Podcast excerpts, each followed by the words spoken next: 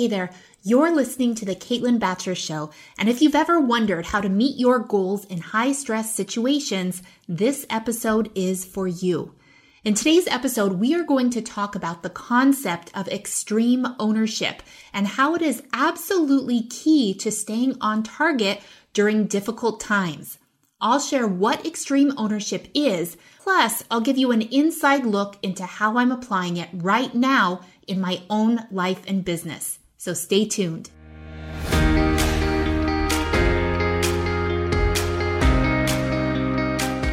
My name is Caitlin Bacher, creator of Scale with Success, and I'm on a mission to help course creators all over the world grow their business in a way that is profitable and scalable. Join me here each week for revealing conversations about what it really takes to scale an online course business to millions of dollars per year without sacrificing date nights with your partner, vacation with your kids, or spa days for yourself. You'll discover the tough decisions I've had to make, the biggest failures I've had to bounce back from, and the learnings that emerged every step of the way. I am so grateful that I have the chance to share it all with you right here on The Caitlin Bacher Show. Let's get started. I first learned about the concept of extreme ownership in a book by U.S. Navy SEALs Jocko Willink and Leif Babin called Extreme Ownership. I love learning about leadership from people who lead in high stress situations, the kind that would make most people crumble. It's easy to lead if everything is going smoothly, but what about when the you know what hits the fan? Those are the stories that I'm most interested in. One thing that I've learned as the founder and CEO of a multi million dollar company is that leaders are made when things get difficult and things don't go as planned. So many struggling course creators have bought into a false narrative that people who are successful have had to deal with fewer problems. These struggling course creators spend their time avoiding problems as opposed to dealing with them. I should know because that was literally me when I first started my business. I felt ashamed and embarrassed when there were problems in my business. I believed these problems were a sign that I was not cut out to build a business. I thought everyone around me who was doing well because they had no problems. Little did I know that all business owners face problems, and just because I had a problem in my business, it didn't mean that I was any less of a business owner. Learning how to overcome problems as opposed to running away was a skill that I learned over time by practicing extreme ownership. So, what the heck is extreme ownership? Extreme ownership means being responsible for successfully meeting a goal. It means not blaming others when things go wrong and not giving up when things get hard. It means being flexible, resilient, and checking your ego at the door so you can get things done. In the book Extreme Ownership, Willink tells a story that took place while he was a Navy SEAL instructor, responsible for training thousands of Navy SEALs. In this case, he and other instructors were participating in a training exercise for a number of boat crews. Each boat crew had a crew of rowers and a leader. As part of their training, the boat crews would all compete against one another to see who could cross the finish line first. Over and over and over again, they raced. The instructors shouting commands at the leaders and the leaders shouting commands at their crew. Well, the instructors noticed that something interesting was happening in every single race. Boat crew number six came in dead last in every single race, while boat crew number two always came in first. When the leader of boat crew number six was questioned as to why he kept losing, he complained about his team and he blamed them for losing the race.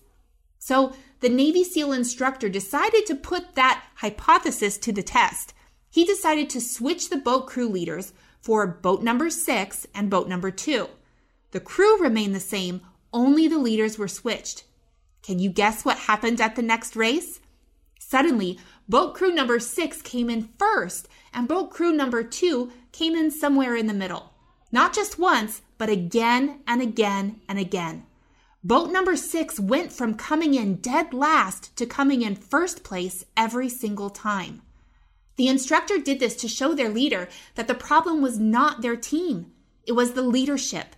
The leader of the boat crew that always came in first took extreme ownership of the outcome he decided to create, which in this case was to win first place.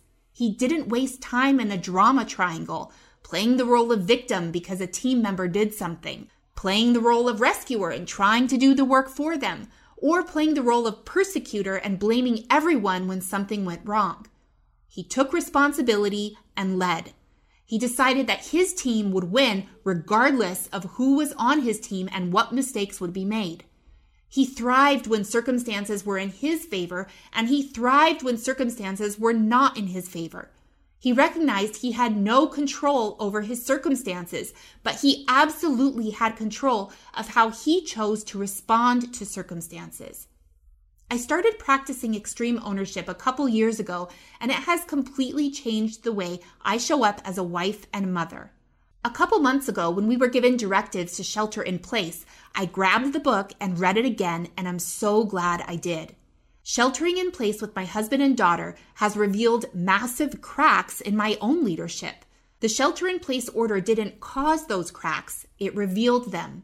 The communication cadence I had with my family worked fine when everything was hunky dory, but coronavirus caused our circumstances to change overnight, and I quickly discovered I had a lot of internal work to do. Practicing extreme ownership has been a real lifesaver for me during this time. It's given me the tools I need to take responsibility for how I choose to show up for my family and my business. While I can't change my current circumstances, I can absolutely change my response to current circumstances. My husband and I are both CEOs of our own businesses and are accustomed to being able to work while Callie is at school. I remember the days when she was just two years old and I was just starting to grow my business. Those years were challenging as she was not in school and I was building this thing from scratch. I had to be flexible, working on my business at nights and on the weekends. I had to work out a system with my husband where I would plan out my business work time well in advance because his work schedule was far less flexible than mine, and we weren't in a position where we could afford childcare. Well, Callie has been in elementary school for the last two and a half years, and during that time, let's just say my time management fell off the wagon a bit. what I mean by that is that for the last couple years, she would attend school all day. So I wasn't as efficient as I could have been, and I certainly didn't have to plan business related tasks down to the minute. I did what I wanted and I had the whole day to do it. Well, guess what? Those days are gone for now. Overnight, many of us went from full time worker to full time worker and full time parenter. As the breadwinner for my family and the leader of dozens of employees and contractors, it was not possible for me to just hit pause on my business. I don't know how other mothers out there reacted, but I 100% went into rescuer mode with my family. I decided to assume all homeschooling responsibilities. I was going to teach my daughter full time, build my business full time, and overall transform into Superwoman. Well, my husband knows me too well and was quick to call out my behavior. I was feeling frustrated and resentful one night after Callie was asleep the dishes were done, and all my work tasks were completed when he said, Why are you trying to do everything here? That doesn't make sense, and nobody has asked you to do it. Oh boy, I instantly realized what was going on here. He was 100% right. The Superwoman strategy made no sense and it wasn't sustainable. Also, was it really serving my husband or daughter to run around like a crazy person trying to do all the cooking, cleaning, homeschooling while simultaneously trying to do everything at work? Not really. Wouldn't my daughter be better served if we both helped? Did I really think only I was capable of doing all the teaching and caring for the home? Well, yes, I did think that for a minute, but then I quickly realized that I was being ridiculous. Going into rescue mode is not practicing extreme ownership. It's trying to attain significance by saving people who don't actually need to be saved. My husband and I had to come together and create a plan that would ensure Callie would be able to complete schoolwork for the three months that remained in her school year and that allowed us both to have time to work. And by the way, that plan has been tweaked a lot. we did not come up with the perfect plan at once. It was not effective at all, but it was a plan. something that we could improve upon over time. Now, the plan is still not perfect, but most days it mostly works, which is great. Our current circumstances required us to improve our communication skills and check in with each other more frequently to make sure we were on the same page, which is a skill that will continue to serve us in the future. The communication skills I've developed while practicing extreme ownership in my marriage have also shown up in how I choose to lead as a CEO. Just as I am navigating this new normal for myself and my family, so is everyone on my team. Caring for loved ones that are ill, dealing with spouses being furloughed, grieving for family members they have lost, and navigating the waters of having your kids home 24 7 is a lot. And it's happening to everyone all at the same time, myself included. It would be really easy to sink into a hole and do nothing, to fall into a panic and run around trying to do everyone's job for them, or to start blaming others around me when things don't go as planned. But the success of my business depends on me not doing any of those things. Our company has not changed our revenue goals for the year, and while there have been a few hiccups along the way, we are on track to meeting our targets. But that is only possible if I and everyone on my team practice extreme ownership. So tell me, what do you think about extreme ownership? Follow me on Instagram and send me a DM to let me know. Want to learn more about practicing extreme ownership in your business? Be sure to request to join my free private Facebook group exclusively for online course creators just like you by visiting caitlinbacher.com forward slash group.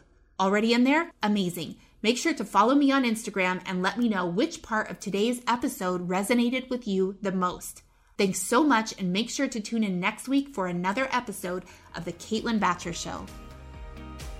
Are you ready to get off the revenue roller coaster and start generating consistent, scalable income from your online course? Join me inside my signature program, Scale with Success, where you'll get the content, coaching, and community you need to successfully implement our proprietary sales and marketing methodology into your business so you can start reaping the rewards of running a highly profitable online course business. Scale with Success is a 12 month group coaching experience exclusively created for online course creators who are ready to transform their business into a lean, mean scaling machine. What are you waiting for? Click over to CaitlinBacher.com and apply now.